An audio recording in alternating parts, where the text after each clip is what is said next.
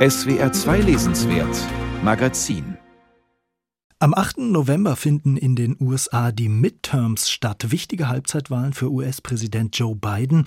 Sieht im Moment nicht so gut aus für ihn und seine Demokraten. Die Republikaner dagegen, die sind im Aufwind. Für viele von ihnen ist Donald Trump ohnehin nach wie vor Präsident um seine Wiederwahl betrogen worden.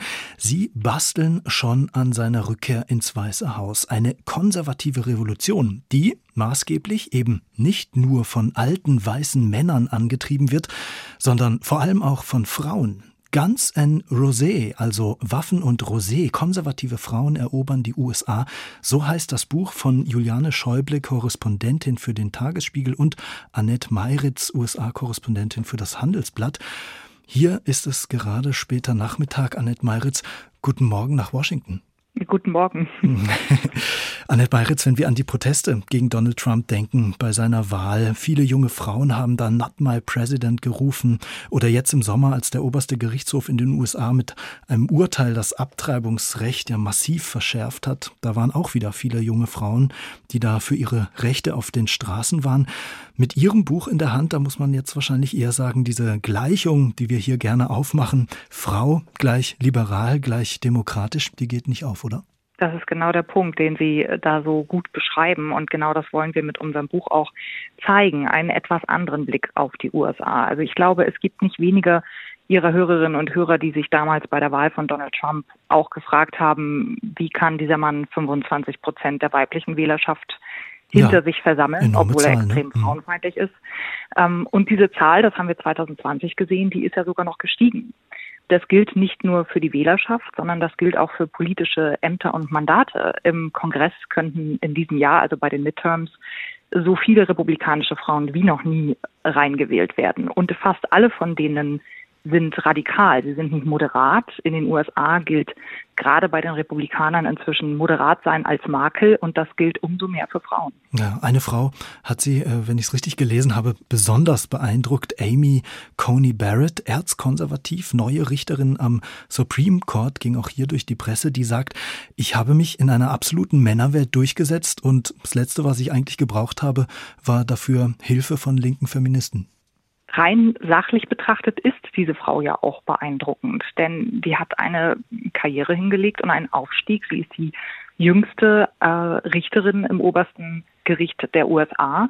Die, also aus unserer Sicht ist sie die mächtigste Konservative der USA und man muss ihre politischen Einstellungen absolut nicht teilen, aber man muss anerkennen, dass äh, eine Frau wie sie eben einen wahnsinnigen Einfluss auf das Land ausübt. Dazu gehört aber noch etwas anderes, denn Amy Coney Barrett war entscheidend dafür verantwortlich, das Abtreibungsrecht zu kippen. Hm. Aber sie hätte das niemals tun können ohne andere Frauen im Land, denn alle, also sämtliche Anti-Abtreibungsorganisationen in den USA werden tatsächlich von Frauen geführt.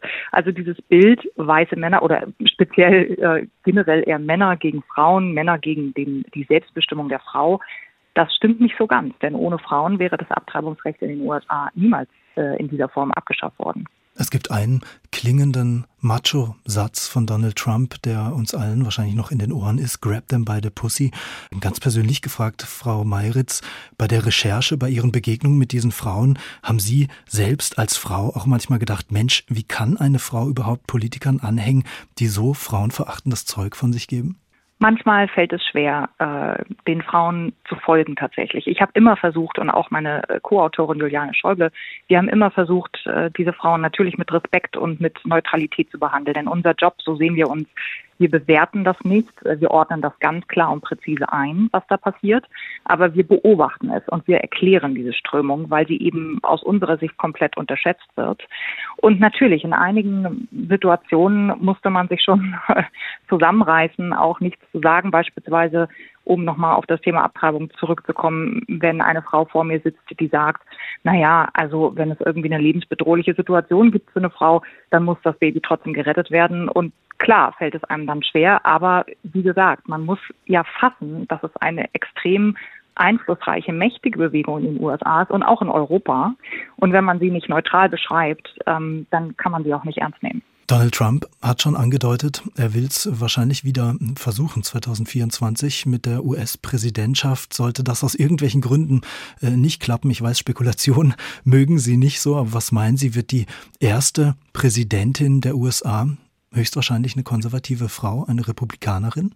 Zumindest einige äh, Prominente in den USA halten das durchaus für möglich. Wir haben mit John Kornblum gesprochen, dem früheren US-Botschafter in Deutschland, und er hält das tatsächlich für ein realistisches Szenario. Ein Grund dafür ist, dass die Demokraten sich mit einer weiblichen Kandidatin wie Hillary Clinton extrem die Finger verbrannt haben. Und auch Kamala Harris, wie wir wissen, ist nicht sehr beliebt im Amt als Vizepräsidentin.